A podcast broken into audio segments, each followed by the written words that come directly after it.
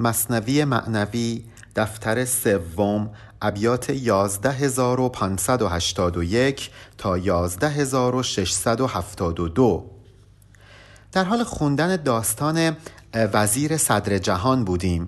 دیدیم که وزیر صدر جهان وقتی که از صدر جهان جدا میفته و دچار درد فراق میشه مولانا رو وامی داره به اینکه درباره فراق صحبت بکنه. داستان رها شد و مولانا برامون جریان فراق و سختی های او رو تعریف کرد. و بعد هم گفتش که اینقدر به این دنیا دل نبندید به خاطر اینکه وقتی یه چیزی رو از دست بدید خیلی ناراحت میشید. مثل حضرت مریم که وقتی زیبایی جبرئیل رو به عنوان یک موجود دنیایی دید به او دل نبست بلکه گفتش که خدایا به تو پناه می‌برم. حالا ما در قسمتی از داستان هستیم که حضرت مریم داشته غسل می‌کرده برهنه بوده و جبرئیل هم به صورت برهنه بر او ظاهر میشه و حضرت مریم میترسه میلرزه مثل یک ماهی که بر زمین افتاده. بانگ بر ویزت نمووار کرم که امین حضرتم از من مرم. جبرئیل که مظهر کرم الهی است بر حضرت مریم فریاد زد. گفت من امین خداوندم از من نترس. یادتون هست که ابتدای این قسمت گفتیم که وقتی حضرت مریم جبرئیل رو می‌بینه به خدا پناه می‌بره. و اینجا جبرئیل میگه از من نترس. در آیه 19 سوره مریم هم می‌خونیم که وقتی حضرت مریم از جبرئیل میترسه جبرئیل بهش میگه نترس. اومدم که یک فرزندی بهت ببخشم که از پلیدی ها پاک باشه. از سرفرازان عزت سر مکش از چنین خوش محرمان خود در مکش. جبرئیل به حضرت مریم میگه که من جز سرفرازان عزت هستم. یعنی من از مقربان درگاه الهی هستم. پس از من رو تو بر نگردون. من محرمم نامحرم نیستم که بخواد باعث بشه که تو خودت رو از من در بکشی. یعنی از من رو برگردانی. ببینید مولانا داره این حرف رو به ما می‌زنه. میگه ما نباید از سرفرازان عزت دوری کنیم. اتفاقا باید بریم باهاشون هماغوش بشیم. همون کاری که مریم کرد. این کنایه از مصاحبت با اونهاست. مصاحبت با اولیاء الهی. این همی گفت و زباله نور پاک از لبش می شد پیاپی بر سماک. زباله با دالزال یعنی آتش نور یا مثلا فتیله اینجا میگه که وقتی جبرئیل داشت صحبت می‌کرد از دهانش نور خارج می‌شد. نوری که به سمت آسمان می‌رفت بر سماک می‌رفت. سماک اینجا یعنی آسمان. از وجودم میگریزی در عدم. در عدم من شاهم و صاحب علم. از من فرار می‌کنی به سوی خداوند؟ من خودم در درگاه الهی شاهم. اونجا صاحب علم هستم. اونجا داره بروبیایی هستم. پرچم و بیرقی دارم. حکمرانی و شکوه و جلال شاهانه دارم. بنابراین از من به سوی خدا فرار نکن. چون اگه بری به سمت اون عدم به سوی اون جهانی که نسبت به این جهان عدم محسوب میشه یعنی جهان ماورا تازه می‌بینی که من اونجا خودم شاهم. خود بن و بنگاه من در نیستیست یک سوار نقش من پیش سطیست من اگه به شکل یک سوارکار الان پیش چشم تو ظاهر شدم این فقط ظاهر امره. وگرنه که اصل و خواستگاه من در عالم الهی و جهان غیبه. من بی صورتم. حالا خودم رو به شکل یک سوارکار در آوردم و الان اومدم جلوی تو. انگار که مولانا می‌خواد بگه که اولیاء الهی که در بین ما دارن زندگی می‌کنند از عالم بی صورت هستند. ولی ما فعلا داریم ظاهر اینها رو می‌بینیم. در حالی که اینها بن و بنگاهشون در نیستی هست مثل جبرئیل که داشت این حرفها رو به مریم می‌زد. مریما بنگر که نقش مشکلم هم هلالم هم خیالن در دلم. ای مریم نگاه کن ببین من چقدر نقش پیچیده و مشکلی دارم. ببین من چقدر پیچیدگی های درونی دارم. مثل هلال میمونم. یعنی صورت ظاهری و محسوس دارم. ولی از طرفی مثل خیال در دل تو هم هستم. یعنی من یک خیالی هستم که مجرد از عالم ماده ام داره اینجا هلال و خیال رو در مقابل هم قرار میده. مولانا می‌خواد بگه که خیال جنبه دنیایی و صورتمند نداره.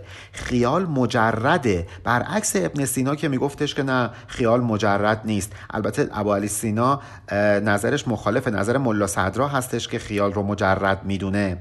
به هر حال خیال در اشعار مولانا هم جنبه منفی داشته هم جنبه مثبت. اینجا ما داریم جنبه مثبت خیال رو با هم می‌خونیم. خیالی که وقتی در دل مینشینه آدم رو می‌بره به اوج می‌بره به معراج. دیگه از دل خارج نمیشه. چون خیالی در دلت آمد نشست هر کجا که میگریزی با تو است. وقتی یک خیال مثبت میاد تو دلت مینشینه این قلب تو روشن می‌کنه دیگه به کجا می‌خوای پناه ببری از او؟ به هر جا که پناه ببری اون باهاته. ولی اگه خیالت منفی باشه اون موقع می‌تونی به درگاه الهی پناه ببری تا از شر این خیالات و اوهام منفی راحت بشی. این خیالات منفی رو مولانا میگه که اینا خیالات آرزی و باطل هستند مثل صبح کاذب میمونن آفلن. جز خیالی آرزی باطلی کو بود چون صبح کاذب آفلی؟ خیال مثبت در دلت مینشینه و دیگه بیرون نمیره. هیچ جا نمی‌تونی از او فرار کنی. ولی خیالی که آرزی باشه بی اساس باشه مثل روشنایی صبح کاذبه. فکر می‌کنی خورشید طلو کرده ولی نمی‌دونی که این کاذبه صبح صادق نیست. اشتباه کردی. محو میشه آفله زائل میشه افول می‌کنه. من چو صبح صادقم از نور رب که نگردد گرد روزم هیچ شب. من من جبرئیل. حالا شما اینو ترجمه کنید من ولی خدا. من جبرئیل مثل صبح صادق میمونم به خاطر اینکه نورم رو دارم از خداوند می‌گیرم از رب می‌گیرم. کسی که نورش رو از رب بگیره دیگه شب نمیشه. ای این آدم همیشه دیگه نوره نور مطلقه چون غرق در دریای نور الهی شده. همون جایی که میگیم الله و نور و سماوات و الارض اینجا مولانا داره از همین موضوع استفاده می‌کنه که خدا رو نور گرفته و گفته ولی خدا هم مثل خورشیدی میمونه که داره نورش رو از خداوند می‌گیره. بنابراین شب نخواهد شد. هین مکن لا حول امران زاده ام که ز لا حول این طرف افتاده ام. ای امران زاده من ای مریمی که دختر امران هستی به هوش باش هین. انقدر لا حول لا حول نکن. یعنی هی نگو لا حول ولا قوت الا بالله. به خاطر اینکه من اصلا خودم از همون عالم لا حول ولا قوت الا بالله هستم. من که شیطان نیستم که وقتی منو می‌بینی داری این ذکر رو می‌خونی. من اتفاقا به دستور همون الله اومدم اینجا. همون اللهی که هیچ حول و قوهی به جز او وجود نداره. در واقع داره میگه که من هر چیزی غیر از خدا باشه رو کنار زدم و اصلا خودم به فرمان خداوند اینجا هستم. چیزی به جز دستور خدا من انجام نمیدم. مرمرا اصل و قضا لا حول بود. نور لا حولی که پیش از قول بود. اصل و خواستگاه من همون جهان لا حوله همون جایی که قبل از اینکه اصلا قولی وجود داشته باشه قبل از اینکه ما آدما بخوایم به وجود بیایم لفظی به این جهان اختصاص بدیم اسم براش بذاریم این جهان وجود داشت و من اونجا بودم. من اصلا داشتم اونجا تغذیه می شدم همه قدرت های غیر از خدا قبل از اینکه به وجود بیان من داشتم از قدرت الهی تغذیه می کردم قدرت های غیر الهی که بعدا به وجود اومدن. تو همی گیری پناه از من به حق من نگاریده پناه هم در سبق. از من به خدا پناه می‌بری؟ من اصلا خودم همون پناهم. همون جایی که تو داری بهش پناه می‌بری. ببینید پناه بردن یعنی بریم یه جایی که اونجا در امان باشیم. جبرئیل میگه اصلا من همون جام که تو باید بیای پیش من در امان باشی. ما اگه می‌خوایم در امان باشیم باید ولی خدا رو پیدا بکنیم و بریم در پناه او. به خاطر اینکه این ولی خدا بازگو کننده فرامین الهی است. به خاطر اینکه او تغذیه شده در عالم لا حول آن پناهم من که مخلص هات بوز. تو اعوز آری و من خود آن اعوز اینجا در مصرع اول بوز همون بود هست که حالا بعضی وقتا هم با نقطه می نوشتنش. اینجا مولانا به خاطر اینکه با اعوز هم قافیه بشه بود رو بوز نوشته برای دال نقطه گذاشته. جبرئیل به مریم میگه میگه من همون پناهگاهی هستم که تو وقتی می‌خوای خلاص بشی مخلصی پیدا بکنی میای همونجا پناه می‌گیری. من همونجا هم تو اعوزاری تو می‌خوای پناه ببری. من خودمون اعوز هستم. من خودمون پناهگاه هستم. منو به چشم شیطان نگاه نکن. آفتی نبود بتر از ناشناخت. تو بر یارو ندانی عشق باخت. انگار اینجا مولانا می‌خواد یکم واضحتر به ما نهیب بزنه. میگه هیچ چیزی بدتر از این نیست که ما نشناسیم ولی خدا رو که نزدیکمون هست. این یار پیش ما هست و ما نمی‌دونیم که چطور باید باهاش عشق بازی بکنیم. عین جبرئیل که کنار مریم بود و انگار مریم نمی‌دونست چطور باید باهاش عشق بازی بکنه. یار را اغیار پنداری همی شادی را نام بنهادی غمی. یار پیشته فکر می‌کنی غریب است. دوستته ها ولی فکر می‌کنی دشمنته. شادی می‌خواد بهت بده تو فکر می‌کنی این شادی غمه. به خاطر اینکه خیلی از عبادت هایی که ما می‌کنیم سخته. ما میگیم اکی حال داره؟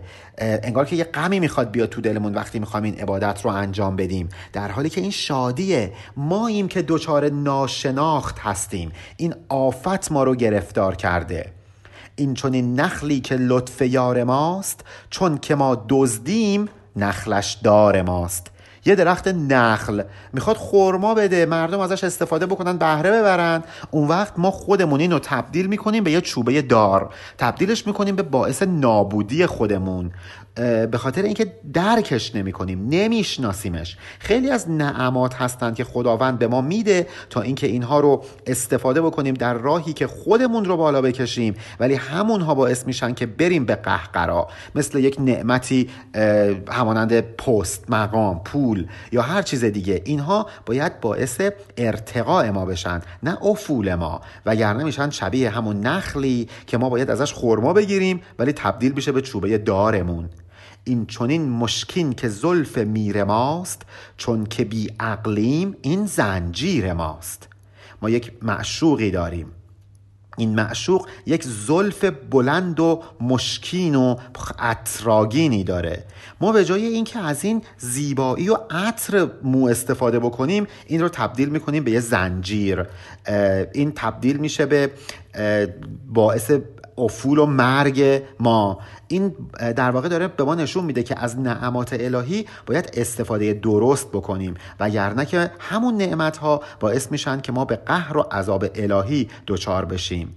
این چون این لطفی چون نیلی می رود چون که فرعونیم چون خون می شود میگن حالا در زمان فرعون آب رود نیل یه مدت به خون تبدیل شده بود. فرعونیان می اومدن از پیروان حضرت موسی آب زلال می گرفتن ولی بازم می بردن به سمت لبشون که آب بخورن این آب تبدیل به خون می شد.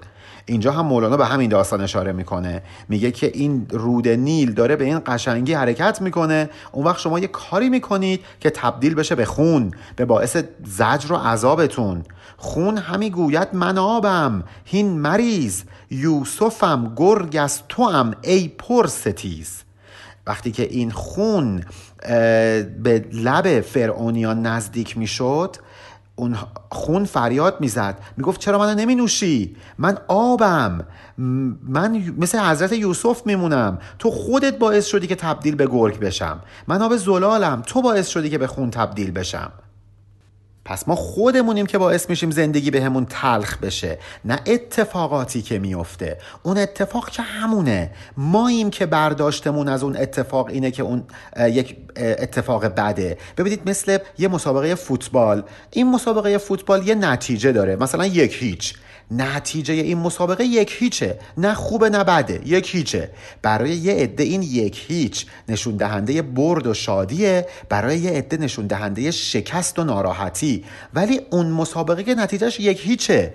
اینجا هم مولانا میگه اتفاقاتی که در دنیا میفته که همون اتفاق است ما ایم که می‌تونیم بهش رنگ شادی ببخشیم یا رنگ غم. اگر می‌خوایم به همه چیز رنگ شادی ببخشیم باید بپذیریم که این هدیه الهی است. این رو ما باید از اولیاء الله یاد بگیریم. یه کسی مثل خود همین مولانا دلیلی نداره که ما دنبال یه ولی خدا باشیم که زنده باشه. ما می‌تونیم از اولیاء الهی که امتحانشون رو پس دادن استفاده بکنیم. سخنانشون در کتابهاشون موجوده. تو نمی‌بینی که یار برد بار چون که با او زد شدی گردد چمار نگاه کن با این نفر خیلی دوستی. وقتی که باهاش حالا یه مشکلی پیدا می‌کنی یهو اون دوست برات میشه مثل مار زهرالود دشمن خونیت میشه. لحم او و شحم او دیگر نشد. او چنان بد جز که از منظر نشد. مگه اون آدم گوشت و پیهش عوض شده. اون که همون آدمه. تویی که منظرت عوض شده دیدگاهت عوض شده. اون آدمی که تا دیروز فکر می‌کردی که خیلی در کنارش حال خوشی بهت دست میده از امروز میشه کسی که میشه بلای جونت. این منظر ماست که باعث میشه که اون آدم یک روز دوست و یارمون باشه یک روز مثل مار بخواد ما رو بگزه. در اینجا مولانا جریان حضرت مریم رو باز می‌گذاره و میره سراغ ادامه داستان وزیر صدر جهان. شمع مریم را بهل افروخته که بخارا می رود آن سوخته. این داستانی که درباره حضرت مریم داشتم براتون تعریف می‌کردم رو همینجا نگه دارید. مثل یه شمعی که روشن مونده بعدا می‌خوایم بیام سراغش. و به این بپردازیم که وزیر صدر جهان که از عشق او عاشق دل سوخته ای شده بود داشت می‌رفت به سمت بخارا داشت می‌رفت به سمت صدر جهان که معشوقش بود. سخت بی صبر و در آتشدان تیز رو سوی صدر جهان میکن گریز. می‌دونم که خیلی دلتون می‌خواد ادامه این داستان رو بشنوید. خیلی بی صبرید. مثل اسفندی که انداختن تو آتشدان داغ دارید بالا و پایین میپرید تا بقیه داستان رو براتون تعریف بکنم. باشه منم میرم به سوی صدر جهان. گریزی نیست. این بخارا منبع دانش بود پس بخارایی است هر کانش بود. این که میگم وزیر صدر جهان داره میره به سمت بخارا. شما اینجوری فکر نکنید که این بخارا واقعا منظورم شهر بخاراست. نه من منظورم جاییه که در اون دانشه.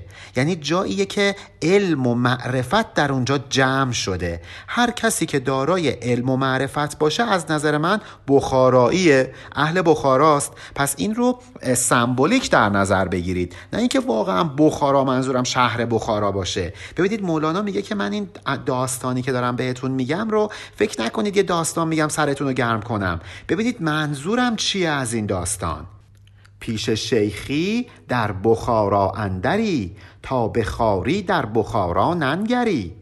اگه در حضور شیخ هستی بدون که به همون منبع علم و معرفت دست پیدا کردی. انگاری که تو بخارا هستی. بنابراین با دیده حقارت به بخارا نگاه نکن. فکر نکن که من دارم میگم یه شهری هست به اسم بخارا. منظور اصلیم رو دریاب و به چشم حقارت بهش نگاه نکن. اصلا می‌تونیم این رو اینطور برداشت بکنیم که مبادا به قلب شیخ که محل جمع شدن علم و معرفت الهی هست با دیده حقارت نگاه کنی. جز به خاری در بخارای دلش راه ندهد جزر و مد مشکلش. این شیخ در وجودش جزرومت داره حالات روحی مختلف داره. یه حدودی بد اخلاقی هم بکنه کما اینکه شمس هم خیلی آدم خوش اخلاقی نبوده. اگر می‌خوای راه پیدا بکنی به این بخارا اگر می‌خوای دست پیدا بکنی به این کان و معدن علم و معرفت الهی باید خار بشی. باید پا بذاری روی غرورت. فروتنی پیشه بکنی تحمل بکنی تا اینکه بتونی به اون منبع دست پیدا بکنی. ای خنک آن را که زلت نفسهو وای آن کس را که یردی رفسهو ای خوش به حال کسی که نفس خودش رو این غرور خودش رو خار کرد و وای به حال کسی که این نفس شروع کرد ضربه زدن به اون آدم. انقدر بهش ضربه زد که هلاکش کرد. یردی یعنی هلاک شد. رفسهو یعنی ضرباتش. وای به حال کسی که ضربات نفس اون رو هلاک کرد یعنی اسیر نفسش شد و به قهقرا رفت. فرقت صدر جهان در جان او پاره پاره کرده بود در کان او. این وزیر عاشق وقتی که از معشوقش جدا افتاده بود دچار فرقت و فراق شده بود انگار که ارکان وجودش همه اعضا و جوارحش از هم پاره پاره شده بود. فراق با آدم این کار رو می‌کنه. گفت برخیزم همانجا واروم. کافر گشتم دگر ره بگروم. با خودش نشست فکر کرد گفت بسته دیگه. اگه تا الان کفر ورزیدم بذار توبه کنم بذار برگردم بذار بلنشم برم پیش معشوقم. واروم آنجا بیفتم پیش او پیش آن صدر نکو اندیش او. برم اونجا بیفتم به پاش به اون صدر نکو اندیش التماس بکنم خاکسایی بکنم فروتنی بکنم. گویم افکندم به پیشت جان خیش زنده کن یا سر به برما را چو میش. من بهش میگم میگم اومدم اینجا خودمو میندازم به پات. اگه صلاح می‌دونی ببخش منو به هم عمر دوباره بده. اگرم صلاح نمی‌دونی اشکالی نداره با تیغ قهرت منو کیفر کن و جانم را بگیر. مثل گوسفندی که دارن سر می‌برن سر منو ببر. کشته و مرده به پیشت ای قمر به که شاه زندگان جای دگر. اگر آدم دلش با معشوق نباشه در محضر معشوق نباشه ولی شاه جهان باشه به چه درد می‌خوره؟ ولی وقتی شما در محضر معشوق هستی حتی اگه کشته و مرده هم باشی بهتره. از اینکه شاه جهان باشی ولی از معشوقت دور باشی. من براتون یه مثال می‌زنم. فرض کنید که شما یک فرزند دارید. آیا حاضرید که فرزندتون رو بدید ولی مثلا بهتون یه پنت هاوس توی الهیه بدن؟ کی حاضر همچین کاری بکنه؟ این فرزند معشوق پدر و مادره. آیا پدر و مادر حاضر میشن که برن توی اون پنت هاوس شاهی بکنن ولی از فرزندشون جدا بیفتن؟ ما مثل همون نی میمونیم که از نیستانمون جدا افتادیم. مثل وزیر صدر جهان که از صدر جهان دور افتاده. ما باید بریم به سمت اون معشوقمون. با او به وسال برسیم تا اینکه دلمون راضی بشه. وگرنه همه شاهی هایی که در زندگانی بهش دست پیدا می‌کنیم ما رو به شادی نمیرسونن. آزمودم من هزاران بار بیش. بی تو شیرین می نبینم عیش خیش من هزار بار امتحان کردم. ای معشوق تا تو کنارم نباشی هیچ عیشی برای من شیرین نخواهد بود. قنلی یا مونیتی لحن نشور ابرکی یا ناقتی تم سرور قنلی یعنی برام بخون برام ترانه سر بده. یا مونیتی ای آرزوی من ای کسی که آرزو دارم پیشش باشم. چه ترانه ای لحن نشور یه ترانه حیات بخش. لحن نشور یعنی اون آوای رستاخیز آوایی که مرده ها رو زنده می‌کنه. آوای رستاخیزه که مرده ها رو از زمین دوباره بر میخیزونه و زندهشون می‌کنه. پس ما هم وقتی به معشوق برسیم رستاخیز پیدا کردیم. از اون جسد از اون قبری که برای خودمون درست کردیم بلند میشیم دوباره زنده میشیم. به این میگن لحن النشور آوای رستاخیز آوای حیات بخش. ابرکی یعنی سینت رو بذار رو زمین. یا ناقتی ای شتر من. میگه ای شتر من همینجا بشین. سینت رو بذار زمین. تم السرور. اینجا end شادیه. تم سرور. اینجا نهایت خوشحالیه. کجا? پیش معشوق. وقتی این وزیر صدر جهان میره پیش صدر جهان در واقع به معشوق رسیده و تم سرور یعنی نهایت شادمانی همونجاست. ابلعی یا ارز دمعی قد کفا. اشربی یا نفس وردن قد صفا. ابلعی یعنی ببلع یا ارز ای زمین دمعی اشکم رو. قد کفا بسته دیگه. کفایت می‌کنه. گریه بسته چقدر گریه کنم و از معشوق جدا باشم؟ بسته دیگه. زمین اشکهای منو ببل. دیگه نمی‌خوام گریه کنم. اشربی یا نفس و وردن. ای نفس من بنوش. بنوش از این ورد از این آب خورگاه قد صفا. اون آب صفا بخش رو اون آب زلال رو آب زلال وصل به معشوق رو. اتیا عیدی الینا مرحبا نعم ما روحت یا ریح السبا ات یعنی برگشتی. یا عیدی عید من الینا به سمتم. ای عید دوباره به سمتمون برگشتی. مرحبا خوش اومدی. نعمه چقدر خوش اومدی چقدر خوش وزیدی. ما روحت یعنی روحت یعنی ما رو خوشحال کردی وزیدی و خوشحالمون کردی. یا ریح سبا ای باد سبا داره میگه که ای باد سبا وقتی تو وزیدی این رایحه معشوق رو برام آوردی. بنابراین خیلی حال منو خوش کردی. گفته یاران روان گشتم وداع. سوی آن صدری که میرست و مطاع. این وکیل صدر جهان به دوستاش گفتش که من رفتم خدافز من روان شدم. به سوی اون صدر به سوی اون صدر جهان یا به سوی اون امیر جهان که مطاعه هرچی بگه گوش می‌کنم. امرش مطاعه اطاعت می‌کنم. دم به دم در سوز بریان می‌شوم هرچه باد آباد آنجا می‌روم این که نشد زندگی من از صدر جهان از معشوقم دور افتادم. مدام دارم در آتش عشقش میسوزم بسته دیگه بزا برم به سمتش. مرگ یه بار شیون یه بار. هرچه باد آباد. گرچه دل چون سنگ خارا می کند جان من عزم بخارا می کند. درسته که اون معشوق دلش مثل سنگ خارا میمونه ولی اشکال نداره. جان من عزم بخارا کرده. از ته دلم می‌خوام برم به سمتش. می‌خوام برم به سمت معشوقم. مسکن یار است و شهر شاه من. پیش عاشق این بود حب الوطن.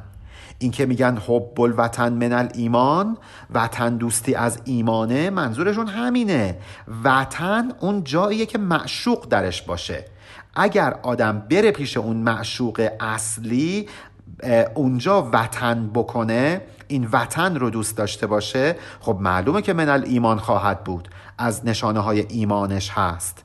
گفت معشوقی به عاشق کی فتا تو به قربت دیده ای بس شهرها. یه معشوق با عاشقش میگه که جوان تو که این همه شهر دیدی پس کدامین شهرزانها خوشتر است؟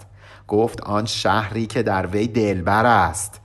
تو که این همه شهر دیدی بگو ببینم کدوم یکی از این شهرها از همه قشنگتر بود از همه بهتر بود. عاشق به معشوقش میگه اون جایی که تو باشی عشقم. اون شهری قشنگه که معشوق درش باشه. وگرنه شما برو توی زیباترین جزیره مالدیو ولی از معشوقت دور باش. به چه درد می‌خوره با سنگ و کلوخ و نمی‌دونم چمن که آدم نمی‌تونه عشق بازی بکنه معشوق می‌خواد. هر کجا باشد شه ما را بسات هست صحرا گر بود سم الخیات سم الخیات یعنی سوراخ سوزن. در آیه چهل سوره اعراف خدا میگه که اگه شطور از سوراخ سوزن رد بشه مکذبین هم از در بهشت رد میشن. حالا مولانا از این آیه استفاده کرده. میگه هر جایی که شه من یعنی معشوق من بسات خودش رو پهن کرده باشه حتی اگه به اندازه سوراخ سوزن هم باشه برای من به بزرگی یه صحراست. هر کجا که یوسفی باشد چماه جنت است. ارچه که باشد قعر چاه. حتی اگه من با معشوقم ته چاه هم باشم برام بهشته. یه کلبه چهل متری برای من میشه یه خونه دیویس متری توی بهترین جای شهر. با همین منطق وزیر صدر جهان تصمیم گرفت که برگرده به سمت صدر جهان هرچند که می‌دونست او از دستش ناراحته. گفت او را ناسهی ای بیخبر عاقبت اندیش اگر داری هنر. یک ناسه و نصیحت کننده بهش گفتش که ای قافل ای بیخبر مگه عقل نداری؟ اگه عقل داری به عاقبت کاری که داری می‌کنی فکر کن. در نگر پس را به عقل و پیش را همچو پروانه مسوزان خیش را. به نتیجه کاری که داری می‌کنی فکر کن. مثل یه پروانه نرو تو آتیش که پروالت بسوزه. چون بخارا می‌روی دیوانه ای لایق زنجیر و زندان خانه ای حالا که داری میری به سمت بخارا داری میری به سمت معشوقت داری میری به سمت صدر جهان اینو بدون که عقل نداری دیوونه ای بنابراین حقته اگه به اندازت تو زندان حقته که اگه به قل و زنجیر بکشدت. او تو آهن همی خواید ز خشم او همی جوید تو را با بیست چشم. انقدر دستت ناراحته که انگار داره آهن میجوه. داره با 20 تا چشم دنبالت میگرده. هر جای معمور فرستاده پیدات بکنه پدرتو در بیاره. می‌کند او تیز از بحر تو کارد. او سگ قهت است و تو انبان آرد. داره از هر نیروی استفاده می‌کنه تا پیدات بکنه سرتو ببره. برای اینکه بکشدت کاردشو داره تیز می‌کنه. انگار که تو مثل یه غذای خوشمزه هستی که میفتی به چنگ یه سگ قحطی زده. ببین چطور این سگ قحطی زده اون غذا رو پاره پاره می‌کنه؟ بنابراین به همین ترتیب صدر جهان تو رو پاره پارت می‌کنه. چون رهیدی و خدایت راه داد سوی زندان می‌روی چونت فتاد. حالا که خدا کمکت کرده دستش راحت شدی خودت داری میری به سمت زندان. چه اتفاقی برات افتاده؟ چی شده که تو به همچین فکری افتادی؟ بر تو گر ده گون موکل آمدی عقل بایستی که از ایشان کم زدی.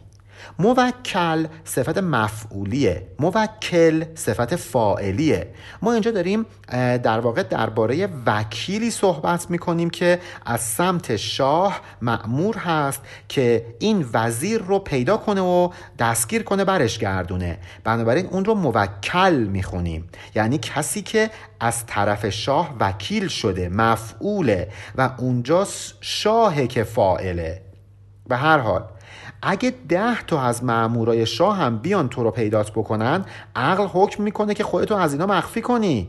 چون موکل نیست بر تو هیچ کس از چه بسته گشت بر تو پیش و پس؟ وقتی می‌خوان یه دزدی رو دستگیر کنن مسیر جلو و پشت سرش رو میبندن تا دستگیرش بکنن.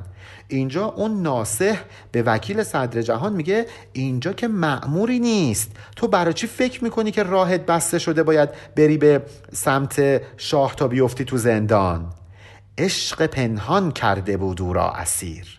آن موکل را نمی‌دید آن نظیر. مولانا به این سوال پاسخ میده.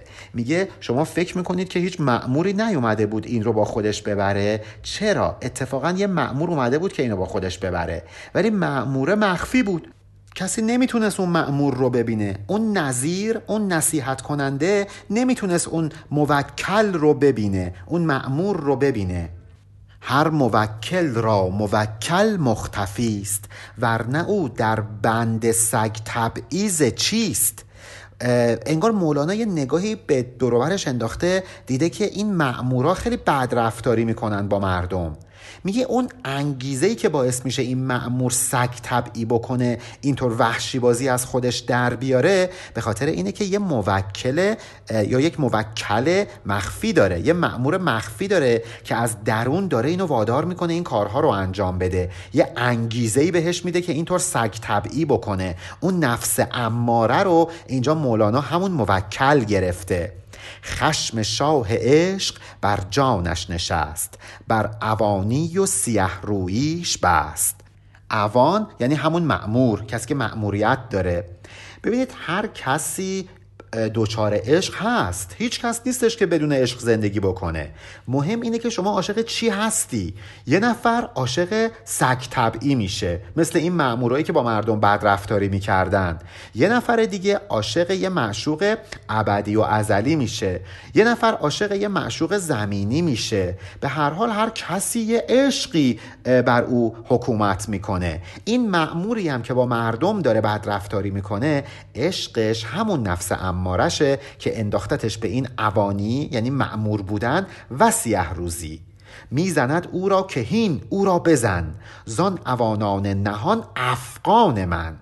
اون عشقی که بر وجودش افتاده اون نفس امارش بهش نهیب می‌زنه. میگه آره با مردم بدرفتاری کن بزن بکش.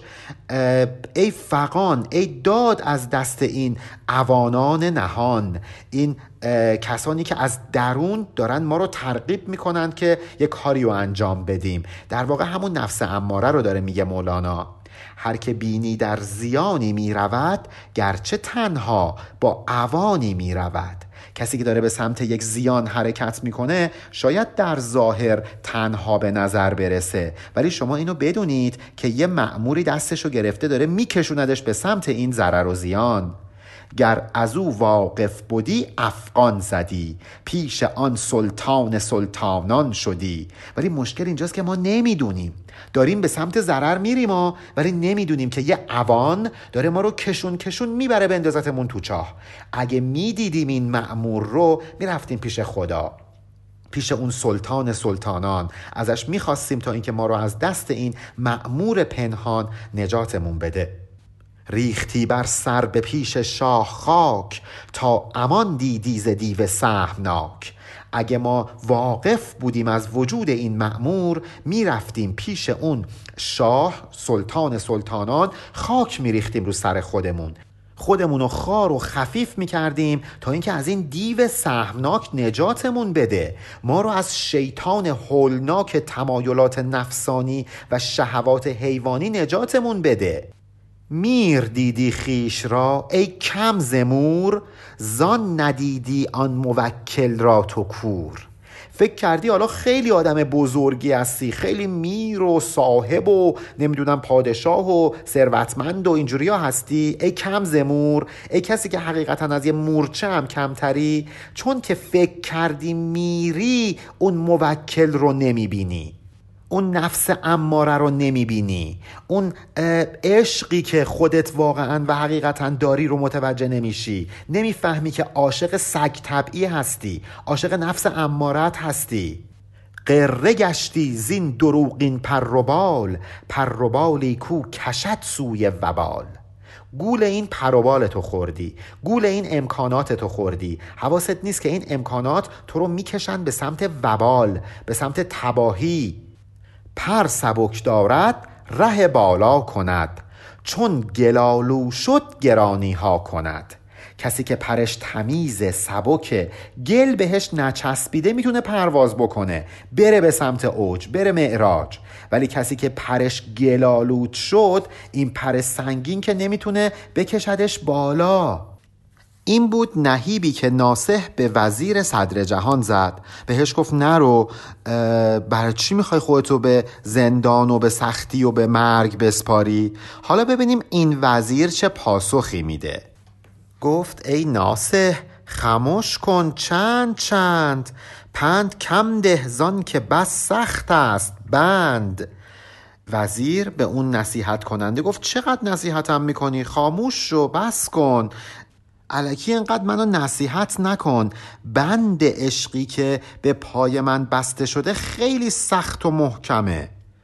یادتون نرفته که این عشق همون موکله. همونی که داره این فرد رو می‌کشه با خودش. سعدی هم میگه که سعدی چو جورش می‌بری نزدیک او دیگر مرو.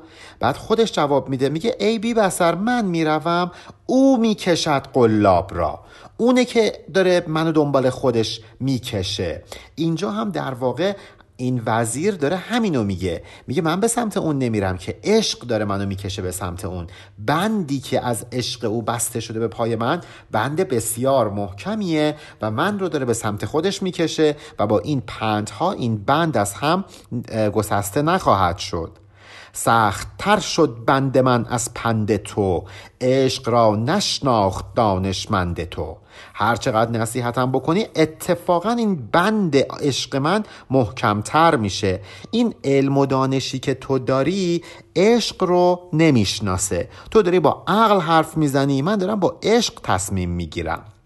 آن طرف که عشق می افزود درد بو حنیف و شافعی درسی نکرد. ما توی فقه فقه حالا حنفی فقه شافعی توی این جور دروس عشق یاد نمی‌گیریم. اونا دارن عقلی حرف می‌زنن اونا دارن فقهی حرف می‌زنن.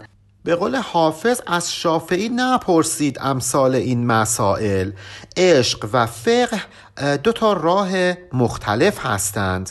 تو مکن تهدید از کشتن که من تشنه زارم به خون خیشتن به من میگی که میکشدت؟ خب بکشه فکر کردی میترسم؟ من اصلا خودم تشنه خون خودم هستم. من می‌خوام بمیرم محو و فانی بشم در وجود اون معشوق. می‌خوام برسم به لقاء معشوقم مستحلک بشم در وجود او. عاشقان را هر زمانی مردنی است. مردن اشاق خود یک نوع نیست.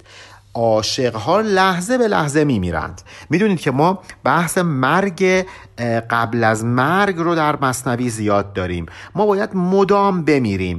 از هواهای نفسانیمون بمیریم. باید اینقدر گرسنگی بکشیم تحمل جوع داشته باشیم که این حرس شکم پرستی رو در وجودمون بکشیم. باید جامعه های ژنده و وصلدار بپوشیم تا اینکه این طلب پوشیدن لباس های آنچنانی رو در وجود خودمون بکشیم.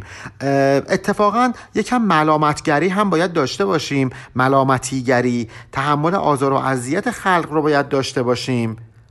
تا این غرور و حس دوست داشته شدن رو در وجود خودمون بکشیم. می‌دونید انواع و اقسام مرگ ها برای عاشق متصور هست که اینجا مولانا هم میگه که شما در هر لحظه اگر عاشق باشید دارید میمیرید. یک جورم این مرگ براتون اتفاق نمیفته انواع و اقسام مرگ ها رو باید تجربه کنید. او دو صد جان دارد از جان هدا وان دو صد را می کند هر دم فدا. عاشق صدها جان داره این جانها رو اون خداوند هدایت کننده به او بخشیده و این عاشق لحظه به لحظه این جانها رو فدا می‌کنه هر یه جانی که فدا می‌کنه نتیجهش چه خواهد شد؟ هر یکی جان را نه ده بها. از نبی خان اشرت و امثاله ها هر یه جانی که میده خدا ده برابرش رو بهش میده. برید آیه 160 سوره انعام رو بخونید که میگه ده برابر بهتون عوض میدم در مقابل اعمال نیکی که انجام می‌دید. گر بریزد خون من آن دوست رو پای کوبان جان برافشانم برو. اگر معشوق من خونم رو بریزه میرقصم و جانم رو نسارش می‌کنم. آزمودم مرگ من در زندگی است چون رحم زین زندگی پایندگی است من به این نتیجه رسیدم توی زندگی که اگه بخوام توی این دنیا باقی بمونم در واقع مرگم همینه. به محض اینکه از این دنیا بمیرم پاینده میشم. اقتلونی اقتلونی یا سقات نفی قتلی حیاتن فل حیات این حرفیه که حلاج سر دار زد. گفت منو بکشید ای کسانی که بهتون اعتماد دارم. من رو بکشید ای یاران مورد اعتماد من. اگر منو بکشید در واقع زندگی در زندگی به هم بخشیدید. یا منیر الخد یا روح البقا. اجتذب روحی و جدلی لقا. ای کسی که منیر الخد هستی یعنی خط و صورت نورانیه.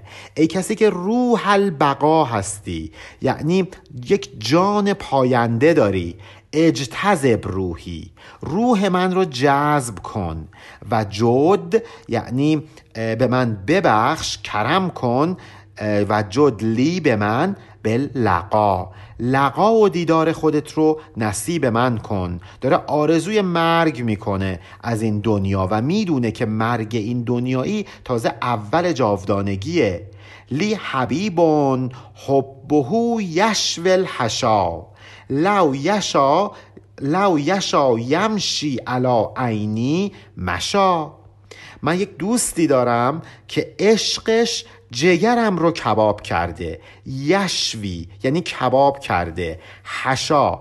حشا همون امها و احشا هست. یعنی اعضا و جوارح منو یشوی کرده کباب کرده. لو یشا یمشی علا عینی اگه بخواد رو چشمام راه بره مشا بذار بره بذار راه بره. مگه من جلوشو گرفتم؟ مگه من اعتراضی دارم؟ اصلا می‌خوام این محبوب این کار رو بکنه. پارسی گو گرچه تازی خوشتر است.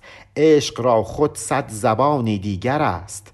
بس دیگه شعر عربی گفتن. هرچند که من عربی رو خیلی دوست دارم. به خاطر اینکه این رو بدونید زبان عربی در عصری که مولانا زندگی می‌کرده زبان علم و دانش بوده. مثل الان که کتب علمی بزرگ به زبان انگلیسی نوشته میشه و ما وقتی که یک کتاب علمی می‌خونیم ناچاریم کلی از لغات رو با زبان انگلیسی یاد بگیریم. در زمان مولانا کتاب های علمی به زبان عربی نوشته می‌شده و مولانا هم خیلی این زبان رو دوست داشته. ولی مولانا میگه که خب دیگه شعر عربی بسته بذار دیگه پارسی حرف بزنم. عشق را خود صد زبانی دیگر است. ولی فکر نکنید که مثلا من عشق رو فقط می‌تونم با زبان فارسی و عربی براتون بگم. صد تا زبان دیگه هم می‌تونه بیاد و این عشق رو توصیف بکنه. بوی آن دلبر چو پران می شود آن زبانها جمله حیران می شود. ولی فایده نداره شما از هر کدوم از زبانهای دیگه هم بخواید استفاده بکنید این زبان حیران میشه. نمی‌تونه عشق رو توضیح بده. این بویی که این رایحه دلانگیزی که در اثر عشق پراکنده میشه با هیچ زبانی قابل وصف نیست. بس کنم. دلبر در آمد در خطاب.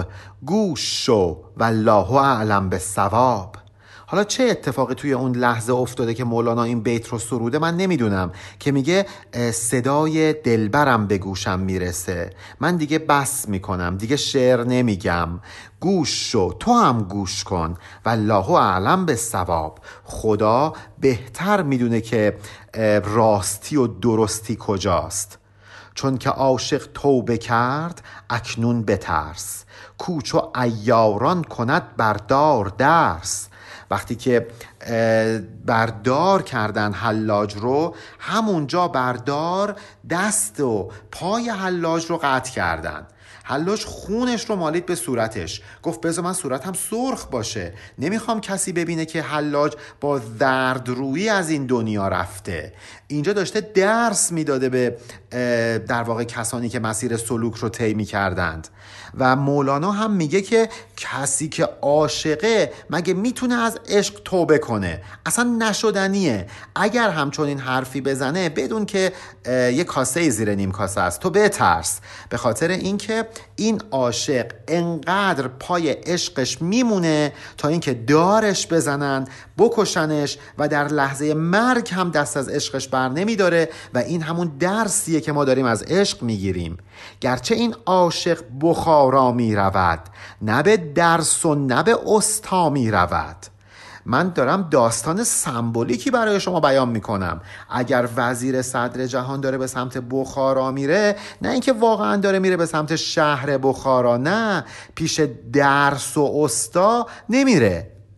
نمیره که از اساتیدش دروس ظاهری یاد بگیره. داره میره به سمت منبع و منشأ علم و معرفت حقیقی. عاشقان را شد مدرس حسن دوست. دفتر و درس و سبقشان روی اوست. کسی که عاشقه حالا دفتر بذارن مطلب حفظ بکنه درس حفظ بکنه اینجوری نیست. اون عاشقه. نگاه می‌کنه به چهره این معلم و عاشق چهرش میشه. ناخداگاه درسش خوب میشه. دیدید وقتی ما یه معلمی رو خیلی دوست داریم دلمون می‌خواد اصلا بریم درسش رو بخونیم؟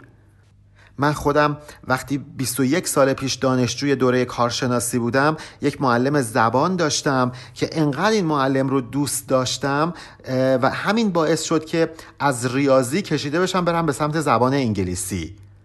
این روی دوست می‌تونه دانش آموز رو عاشق بکنه و ناخداگاه درسش خوب میشه چون که دفتر و درس و سبقشان روی اوست. سبق یعنی درسی که ما هر روز باید بخونیم. چه درسی رو می‌خونیم؟ روی دوستمون رو می‌خونیم. خاموشند و نعره تکرارشان می‌رود تا عرش و تخت یارشان. این اشاق الهی شاید در ظاهر آدمای آرومی باشن حرف نزنند گوشه عزلت بگزینند نمی‌دونم مراقبه کنند ریاضت بکشند. ولی بانگ و فریادی که دارن سر می‌دهند تا عرش الهی میره تا تختگاه حضرت معشوق میره. درسشان آشوب و چرخ و زلزله نه زیادات هست و باب سلسله. اینا کتاب زیادات نمی‌خونند کتاب سلسله نمی‌خونند. اینها آشوب و چرخ و زلزله دارند. یعنی توی هیجانات روحی هستند. سماع می‌کنند. از خود بی خود می‌شوند. علمی که اینها می‌خوان یاد بگیرن علم ظاهره نیست. اون علم لدنیه.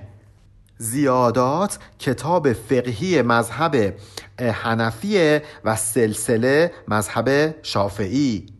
سلسله این قوم جعد مشکبار. مسئله دور است لیکن دور یار. این بیت یه خورده توضیح داره. ببینید وقتی که یه معشوق زیبا روی در مقابل چشم ما قرار بگیره ما محو زیبایی ظاهریش میشیم. یه موی پرپیچ و خمی داره که ما رو اسیر خودش می‌کنه اسیر زیبایی ظاهریش می‌کنه. ولی وقتی که این مو مشکبار باشه یعنی خوشبو باشه عطر داشته باشه این عطر وقتی پراکنده میشه ما رو متوجه حضرت معشوق می‌کنه. همین باعث میشه که مثل یه زنجیر پامون گیر بکنه به اون حضرت معشوق. نمی‌خوایم بریم کتاب سلسله بخونیم. خودمون سلسله داریم. سلسله ای که ما رو وصل کرده به اون معشوقمون. مسئله دور است. نه اینکه فکر بکنید این دور همون دور فلسفیه که میگن نمی‌دونم دور باطل و از این الفاظ فلسفی. ما داریم دور می‌کنیم سماع می‌کنیم میچرخیم. انگار داریم دور یارمون میچرخیم. داریم از خود بی خود میشیم. این حرکت و چرخش و جوششی که داریم انجام میدیم به خاطر اینه که به شهود دست پیدا بکنیم. مسئله کی سر بپرسد کس تو را؟ گو نگنجد گنج حق در کیسه ها. یه سری مسائل ظاهری فقهی میان می‌پرسن. مثلا اگر سارقی اومد نمی‌دونم کیسه رو دزدید این کیسه دزدید حکمش چیه؟ پولو از تو کیسه دزدید حکمش چیه؟ مولانا میگه اگه کسی اومد از این سوال رو ازتون کرد بهش بگید نگنجد گنج حق در کیسه ها. با این جور سوالا شما به گنج حق دست پیدا نمی کنید. اتفاقا آیه قرآنیش هم هست که میگه یا ایها الذین آمنو لا تسالو عن اشیاء ان تبدلکم تسؤکم. اینقدر سوالای شرعی ریز نپرسید که اگه جوابشو بهتون بدم به سختی بیفتید. میگن وقتی پیامبر داشته حج رو تشریع می‌کرده یکی بلند میشه میگه ببخشید هر سال باید بریم مکه. پیامبر یه بار جوابشو نمیده دو بار جوابشو نمیده. آخر سر این آیه میاد. میگه چقدر سوال می‌کنی؟ اگه بهت بگم آره هر سال باید بری که بدبخت شدی. هر سال باید بلند بری حج. نپرسید دیگه. آدم یه بار بره حج حج با کیفیت خیلی بهتر از اینه که صد بار بره ولی بی کیفیت. اینجا هم مولانا داره به همین موضوع اشاره می‌کنه. گردم خل و مبارا می رود بد مبین. ذکر بخارا می رود خل و مبارا انواع طلاقن یه جور طلاق طلاق خل داریم که زن مهریش رو میبخشه تا اینکه مرد طلاقش بده. مبارا یک طلاق توافقیه که با هم توافق می‌کنن که چجوری از هم طلاق بگیرن. ولی منظور مولانا خود نفس طلاق گرفتن و جدا شدنه. میگه اگر که ما احکام طلاق و خل و مبارا رو داریم مطالعه می‌کنیم در واقع منظورمون اون طلاق نیستش که. می‌خوایم بگیم ما از تعلقات مادی و شهوانیمون می‌خوایم طلاق بگیریم می‌خوایم جدا بشیم می‌خوایم بریم به سمت بخارا یعنی اون منبع علوم حقیقی. ذکر هر چیزی دهد خاصیتی زان که دارد هر صفت ماهیتی. هر کسی که خودش رو اسیر یک صفت بکنه خب مسلما از صفات دیگه باز میمونه. مثلا یک نفر هستش که تمرکزش رو می‌ذاره روی ریاضیات. خب شاید این آدم دیگه نتونه شیمی رو خوب یاد بگیره. یا یکی پزشکه. دلیلی نداره کسی که پزشکه مثلا فرض کنید که علوم جغرافیایی خوبی هم بلد باشه. بالاخره هر کسی روی یه چیزی فوکوس می‌کنه تمرکز می‌کنه. اونی که خودش رو اسیر زواهر می‌کنه معنویات رو ممکنه از دست بده و اون کسی که می‌خواد به معنویات دست پیدا بکنه باید از زواهر و نفسانیات طلاق بگیره. در بخارا در هنرها بالغی چون به خاری رونهی زان فارقی ما یه راه میانبر برای رسیدن به این بخارا داریم. اون همینه که بخاری رو نهیم. یعنی خودمون رو خار و خاکسار کنیم. بدونیم که هیچ چی نیستیم. به فقر حقیقی دست پیدا بکنیم. به فنا برسیم. هیچ بشیم. فانی بشیم. بریم و غرق در اون دریا بشیم. اینجوری می‌تونیم از راه میانبر به بخارا دست پیدا بکنیم. دیگه نیازی به سلسله نداریم نیازی به نمی‌دونم احکام خلع و مبارا نداریم. ما با خار شدن می‌رسیم به اون بخارا. آن بخارا قصه دانش نداشت. چشم بر خورشید بینش میگماشت. حالا مولانا یه پنج بیت می‌خواد با همون در ارتباط با ارجحیت بینش نسبت به دانش صحبت بکنه. دانش یعنی دانستن بینش یعنی دیدن. مثلا ما هممون می‌دونیم که در ایتالیا یه برجی وجود داره به نام برج پیزا. ما هممون می‌دونیم که در مصر اهرام مصر وجود داره. این دانستن کجا؟ اینکه شما بری اونجا و از نزدیک ببینیش کجا؟ اینجا مولانا داره همینو میگه. میگه ماها خیلی همون یه سری علوم معنوی داریم. دانستن این علوم کجا؟ شهودش کجا؟ دیدنش کجا؟ یک جای دیگه هم مولانا میگه. میگه گوشم شنید قصه ایمان و مست شد. کو قسم چشم؟ صورت ایمانم آرزوست. می‌خوام ببینم. دونستن و شنیدن بسته. می‌خوام ببینم. حالا اینجا این عاشق بخارایی یعنی وکیل صدر جهان یا وزیر صدر جهان هر کدوم غم اندوختن علم و دانش ظاهری رو نداشت که می‌خواست بلنشه بره بخارا. این می‌خواست بره ببینه. می‌خواست اون معشوقش رو ببینه شهود کنه. نه اینکه مثلا بهش بگن که بله خیالت راحت اون معشوقت اونجا هست حالش هم خوبه. براش کفایت نمی‌کرد. می‌خواست بره ببینتش از نزدیک. هر که در خلوت ببینش یافت راه اوز دانش ها نجوید دستگاه. کسی که رفت در خلوت در اون کنج دلش در اعماق وجودش از عمق وجودش بینش حاصل کرد دیگه نیازی به ابزار آلات نداره برای اینکه به اون حقیقت دست پیدا بکنه. دیده نیازی به صد تا دلیل نداریم. یک نفر بیاد بگه که مثلا فرض کنید فرمول آب اوه. این آب در اثر فرض کنید فلان فرایندهای شیمیایی با فلان مواد ترکیب شده و نهایتا این آب تصویه شده شده هی برامون توضیح بده. مگه ما ذره از تشنگیمون کاسته میشه؟ یکی دیگه میاد یه لیوان آب میده ما مینوشیم تشنگیمون رفع میشه. این فرق علم دانشی و بینشیه. شما وقتی که آب رو مینوشی به آب دست پیدا کردی. نه اینکه از جزئیات مولکولی آب آگاهی داشته باشی. اونجوری که تشنگیت رفع نمیشه. ما باید بریم در ته خلوتخانه دلمون یک کارهایی انجام بدیم. یه جور این نفس امارمون رو بکشیم. بمیریم از این نفس اماره. تا اینکه دیگه اصلا نیازی به دلیل نداشته باشیم برای اینکه متوجه یک حقایقی بشیم. ببینیم به عینه. با جمال جان چو شد همکاسه ای باشدش زخبار و دانش تاسه ای تاسه یعنی دلتنگ کسی که رفت و همکاسه شد. یعنی همنشین شد رفت از نزدیک دید چی و جمال جان رو.